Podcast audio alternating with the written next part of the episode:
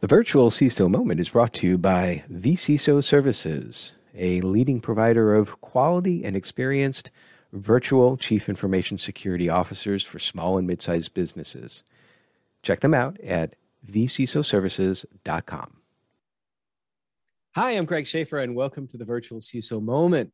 Anthony Scarola joins us. He is an IT governance, risk, and compliance guru. He's been in cybersecurity for a long time. He holds the CISSP. He is a virtual CISO and also a veteran. Anthony, thank you so much for joining us today. Hi, everybody. Hi, Greg. Thank you very much for having having me. So that's a pretty uh, broad list of experiences and things that you do. Um, how did you get there? Like, let's just start from the beginning. I mean, you don't have to go back to well when I was one years old, but you know, just whenever you think to start. In my, in my past life, no. Um, uh, no, I, I, um, yeah, it is. It is a pretty broad list. Um, I guess I, I enjoy doing a lot of things. I, so let's see where to begin. Where to begin? So I'm, I'm a U.S. Army veteran, as you know. Thank you um, for your service. Thank you. Uh, I was listed enlisted during the Gulf War. Um, I, they put me on. I, I, really wanted to be in in tech in the technology space when I enlisted, but they didn't have any openings. They called them MOSs. You know, um, mm-hmm. they didn't have any any MOSs open for me to work, so they stuck me in boats at first. Yeah, my my MOS was uh, was uh, aircraft mechanic. So um, oh, okay, yeah, yeah, yeah. same same same time. Got the hat.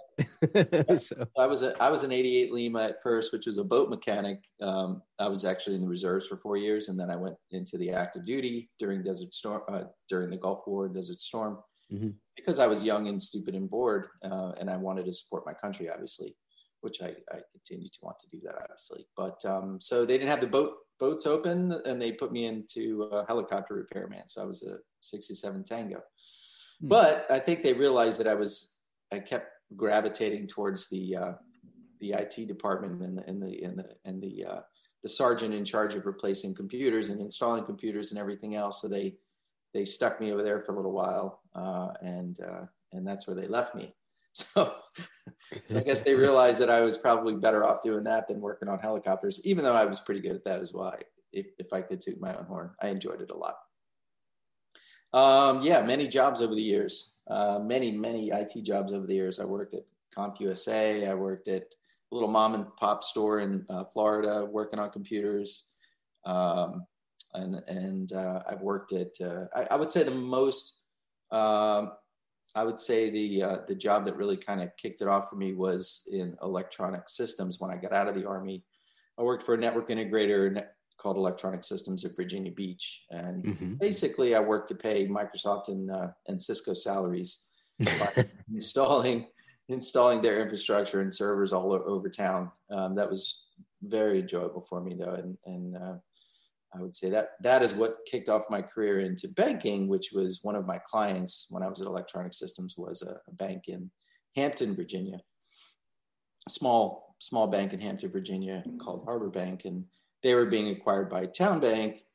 And so uh, the CFO at Harbor Bank put in the good word for me, and I became Har- uh, TowneBank's first network administrator. So uh, from there, regional bank, but pretty pretty big size these days. Um, and I was with them for about 12 years. And that's of course where we met. yeah, we met on the. Uh, um, we were both part of FSISAC. In fact, um, this is one of those unique things where the the two co-founding chairs of the uh, FSISAC's Community Institution Council were you and me, and that that was great time. But That was, can you believe that was ten years ago? No, I cannot. Actually, time goes by very, very quickly, very quickly. So then you were at TowneBank, and then yep. where did you go from there? Yeah, so for, at TowneBank, the first six years of that time, I was in IT. Second half of the time, I was in risk management. I was the information security officer uh, corporate information security officer. So I did get the CISO title there um, uh, for uh, for six years, uh, and then from there I went to I had an opportunity I could not refuse in Cincinnati, Ohio, to work for Fifth Third Bank and to develop their second line IT information security risk management program within the second line of defense, enterprise risk. Mm-hmm. So I went there for uh, a couple of years. Um, that was a great success uh, and uh, and then I wanted to kind of expand that that uh, those uh, skills that I have in helping other institutions as much as possible. So I got picked up by an old time friend um, working for Accenture, actually another friend that we we both know um, that uh, from the FS-ISAC group. So I worked for Accenture for a couple of years as a senior security consulting uh, engineer manager, um, working for banks and and even some uh, insurance institutions across the United States, some fairly large banks and some fairly large insurance companies. Uh, did that for uh, almost almost two years. Decided I wanted to uh, try my hand at consulting on my own, so I started the uh, the security Security Connect LLC, uh, secure, security IT security consulting business. Um, and was picked up by my current employer in New York City. So I've been with them I've been with the bank in New York City for um, over two years now. That's quite quite a path. And you're also a virtual CISO too, right? I am virtual CISO as well. Yes, yes, yeah, yeah. I, I would say to summarize my career, really, uh, so far, I guess you could really think of me as a as an IT or information security risk translator. Um, heavy focus on information security. Obviously, I'm degreed in uh, cybersecurity. My bachelor's degree is in cybersecurity. Um, I, I, would say I help um, help leaders and employees really become more aware of IT and information security risk and address it, uh, but but commensurate in, in line with their with their risk appetites and of course budget.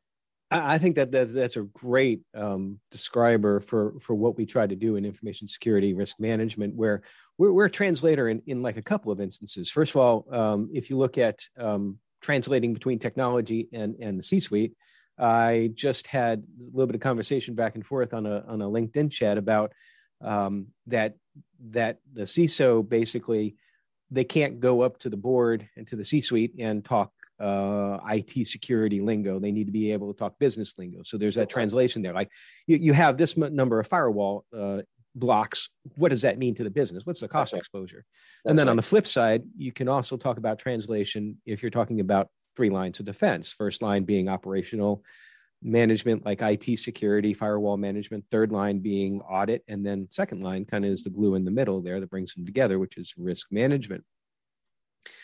Well, I, I know that um, you, being a virtual CISO, I'll, I'll, I'll, ping on that for a moment, that you're exposed to small and mid-sized businesses and, and also from your consulting in the past in the IT space as well, too.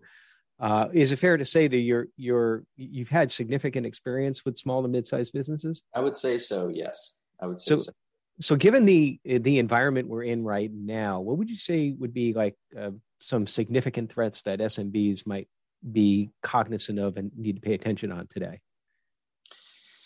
Yeah, and I and I wouldn't say um, I wouldn't lean towards technical threats at this point. I would really say um, I would say resources and people primarily. I think uh, is a huge challenge for SMBs. Of course, um, not not having enough of of either uh, is is is fairly critical uh, of an issue. You know, I think some of the if you would if if I could lean towards uh, what the uh, significant threats for for these institutions from a cybersecurity perspective, um, I would say really again IT staff. Um, I would say inaccurate reporting of risk because I think that's also a big issue. And you know, leading lead, leading back to what you said before, Greg, about about the challenges that IT faces when they're delivering to the board. You know, it, it is without that type of without some type of translator in place uh, and, and, having you know actually put thought into how that should look. Uh, it, it is a very big challenge, I think, because you've got even even in these SMBs You've got uh, you've got boards uh, that are pri- primarily uh, finan- with financial experience, right? Lots of great expertise there, but probably not a whole lot in the IT space. And then you're you're hitting them with a very heavy, typically heavy uh, IT, um, you know, uh, leadership and and and IT technical experience. So the two really don't merge. So having having that translation, I think, is a is a big deal as well. Um, and yeah, there are many ways to do that. I, I, I, tend to tend to try to look to you know the the corporate corporate strategy as one uh, one help with translation because that's what the that's what the board and, and the senior executives understand. That's what they speak. That's what they live, eat, and breathe every day is their corporate strategy. So uh, tying IT, IT resources, IT projects and initiatives and everything else to that corporate strategy, I think uh, has been what's been very successful for, for me at least in the positions where I've faced that same challenge. So you said um, inaccurate reporting of risk. I, I, like I like the way you said that because I've often said that one of the primary I won't say primary because everybody has their own views about what the primary goal of a CISO or a vCISO is, um, but a primary goal and responsibility is to pro- provide that information to the board of directors and the C-suite so that they can make risk-informed decisions. Right. What would be an example like of an inaccurate reporting of risk? And I'm going to answer my question yeah. first with my sure. example, and you, you can either agree with me or or you can, you might have another. But just to give you an idea of where I'm going with that, a lot of times when you're doing a qualitative risk assessment, it is so much dependent upon the person who's doing the assessment because there's that inherent bias. And if you have like three or four people doing a qualitative risk assessment, uh, unless you don't have unless you have some sort of methodology to normalize it, you could have some folks that are risking something like high, where another one might say medium. So is that where you were going with that, or did you have something yeah, else that's, in mind? Yeah, absolutely. And and I think from a high level that that's a great example because typically what happens is an institution at the top, the enterprise risk team will say, okay, everybody, we've got a we've got a moderate risk appetite.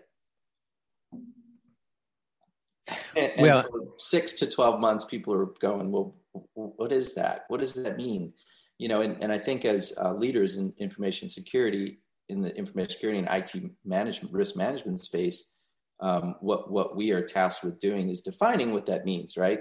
Mm-hmm. And, and, then teaching and instructing uh, and making aware the, the boards and the and the senior management teams of what we think that means. So management should present that initially before any metrics are you know presented to show okay here's what our low is going to look like here's what our medium is going to look like and here's what our high is going to look like um, and it could be as you know, I've seen many institutions, especially in the financial services space, um, being making that look very conservative. So, uh, you know, your your lows and mediums um, will uh, ultimately have uh, very low numbers in them, right? So, so I think that's one of our our responsibilities really in that space is to make sure that that uh, our senior management teams are really aware of what medium looks like from an information security risk perspective. And then once we have that, once we have that framework, if you will, then we can start plugging in the numbers, right? And and it has to be done on a on a metric by metric by metric basis. Um, so developing that framework out and then continuing to um, make uh, make our boards and, and senior management teams aware of what medium looks like uh, and why we need to continue to get out of the red, right? Um, I think is is one of the one of the greatest things that we can do as as IT management teams. I I think that one of the more difficult things, at least in my experience that I've had with um, talking with uh, C suites and boards, is I'll come in and I'll ask the question, "What's your risk appetite?" And they're like, uh, "Well, you know, we we want to be risky enough to make money, but we don't want to be too risky to lose money or something like that. Well, how can you quantify that? And it's like, well, I'm not really sure. I I struggle with this one. I'll be quite honest in in advising firms about a way to develop a a risk tolerance, um, risk appetite statement. I think in financial services it might be a little bit easier because we deal with those. Uh, what are there? Eight major categories of risks, give or take. There's like liquidity and that's right credit. liquidity, and I can never remember them. Credit, credit credits yeah. one, operational, yeah. reputational. Operational. Um, yeah. Any thoughts on how a small and mid, small or mid-sized business could approach that conundrum of creating a risk tolerance statement? Yeah, and, and again, I think it goes back to uh, sitting around the table with with the uh, the right folks. You're bringing in a consultant as well because we do that a lot uh, for institutions, of course.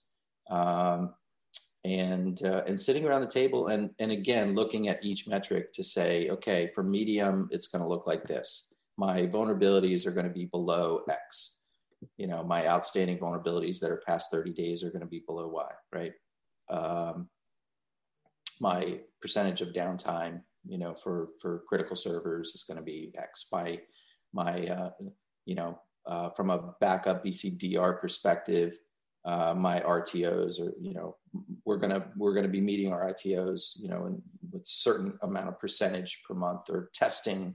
You could you, you could tie it to testing as well. So looking at all the metrics individually, uh, and then presenting that back up to, to senior management as here's what our medium risk tolerance looks like. This is what we're going to accept, and you know, creating those bands, those those levels and bands, and it's it's an exercise. It's it's a it's a serious exercise uh, that takes a lot of time uh, to to actually put together, but but it is highly highly worth it at the end of the day.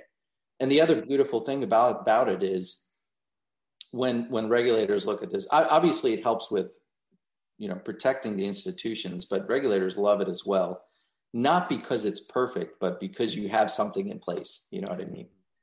At least you're addressing it, right? At least you're, addressing it. Right? You're, you're, aware of it, and you're trying to address it best as possible. Well, you mentioned consultants, and, and I know you've done a lot of that before, and uh, so I'm going to pivot a little bit to to ask about, particularly as a virtual CISO, what there's there's a lot of discussion on LinkedIn about uh, what makes a, a, a, good virtual CISO. Everybody's got uh, their own opinions. From your perspective, what would make a, a successful virtual CISO uh, from two perspectives to the client and professionally to the person providing the services?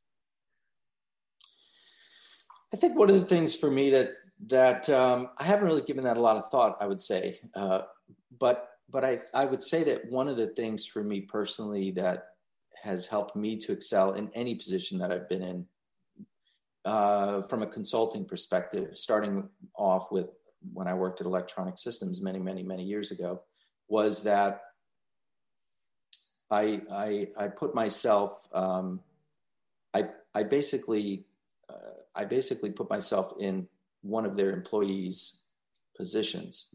I didn't separate myself mentally from their institution uh, if that makes sense. I basically um, I took the responsibility of being their employee, you know, mm-hmm. and and and not brushing anything off because I wasn't an employee. Like I would always say, you know, yes, we could figure out how to do this. This is, you know, I'm I'm your employee.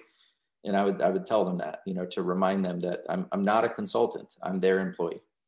Um, so just setting that mindset that you're going to be there with them, building that relationship, and uh, making sure that they know that you know you're their you're their employee to to do with whatever they please um, uh, you know to to make sure that you get the job done. So i think it's really just about building the relationship primarily having a good strong relationship reaching out to them uh, when you know that there might be issues coming down the pike um, whether those are you know regulatory issues or whether those are uh, cyber threats uh, various intel that you hear about on the cybersecurity side of the house uh, keeping them aware and abreast of things and and and not brushing anything off because you're a consultant. So uh, there's a awful lot of experience here that you've gained over the last um, few years. I know you've been doing this for a long time. And you had mentioned to me at one point in time that you were working on a writing project. You want to talk about that for a moment? Yeah and actually for probably five or six or maybe more years now. Um, yeah, I'm working on a little book on basically taking a lot of the experience that I have in the financial services, IT, and information security space, and kind of wrapping a bow around that as much as possible. So I'm I'm working on a book. Yeah. Any any uh, hints as to when it'll be uh, out? That's a that's a great question. Uh, I would love for it to be out tomorrow. Um, I do I do dabble on it. Usually once or twice a week, I'll sit down and put a couple of hours into it. Um, I enjoy writing a lot, so the book is not difficult for me. It's it's really just the uh, getting all your ideas, and once you start getting past fifty thousand words, it uh, the, uh, the the this, the uh, the table of contents is just all over the place, you know. and so so really just kind of regrouping my thoughts and, and putting it back together. I, I would like to to think within the next couple of years. I hope it to be. Awesome. Well, when you get it out there, we'll have to bring you back on the podcast and we can we can talk about it and promote the book. So yeah, that'd be great. I'd love it. Well, with all this going on, I, I, I know infosec is stressful enough as it is, and doing all these side projects and and and all of that can be stressful. How do you how do you decompress? Yeah, I I decompress through uh, not thinking about work as, as much as possible. So whatever that is, you know, I um, I I once restored a car, so I would spend a lot of time in the garage working on restoring a car, an old Volvo that was belonged to my father and you wrote a uh, book about that too, right? I did actually. Yeah. Like I said, I like to write. Probably like to write more than anything else. And, what, and what's, I, what's what's the name of the book? Uh, it's called uh, "The Restoration of Dad's uh, 1958 PV 444." And that's on Amazon, right? It's on Amazon. Yeah. We'll we'll put it in the show notes. So yeah, thanks, thanks. Um, and so other than that, yeah, I mean, spending time with family, um, spending time with the kids, traveling, uh, do a lot of travel. I, I enjoy ri- uh, driving a lot. I think that's genetic as well. My father was a truck driver, so he, uh, I guess he passed that on to me as well. So I enjoy driving. Um, so we drive all over the place. Um, exercising, like to to run every couple of days. The, you know, do do thirty minutes or so. Um, repairs around the house. Traveling, like I said, we just got back from Mexico last week.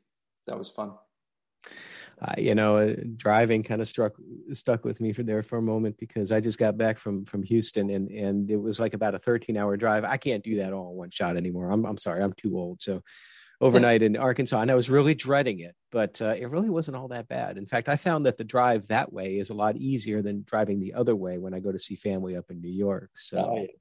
So, uh, future plans going to uh, obviously the book, and um, going to continue in the financial services space and continue consulting, and and those are pretty much your plans right there. Yeah, that's Other right. Things? I mean, um, yeah, you said that uh, you're too old for that. I, I don't know if you're older than me, Greg. Maybe you are. I'm not sure. I I turned 50 in December, so I got five years on you. okay, all right, all right. I just turned 55. So okay, congrats. Um, yeah, I think uh, future, future, future plans, God willing, uh, would be uh, consulting full time. I think that would be, I would enjoy that very much. Uh, Continue writing. I enjoy writing very much as well, of course. Spending time with the family. Um, I am also uh, working on the ABA's Certified Enterprise Risk Professional certification. So I look to hopefully knock that out next year and uh, to learn about all those other financial services risks that we were t- trying to figure Which I could never remember. So. yeah, that's right. Um, yeah, that's pretty much it. Well, very good. Well, listen, appreciate you taking time out today to spend a little bit of time with us. Fascinating stuff. I always love talking risk. It could have gone on for like two hours, but uh, not today. So maybe we'll talk about it some other time. So thank you, thank you very much for coming on. Yeah, thank you very much. And everybody else, stay secure.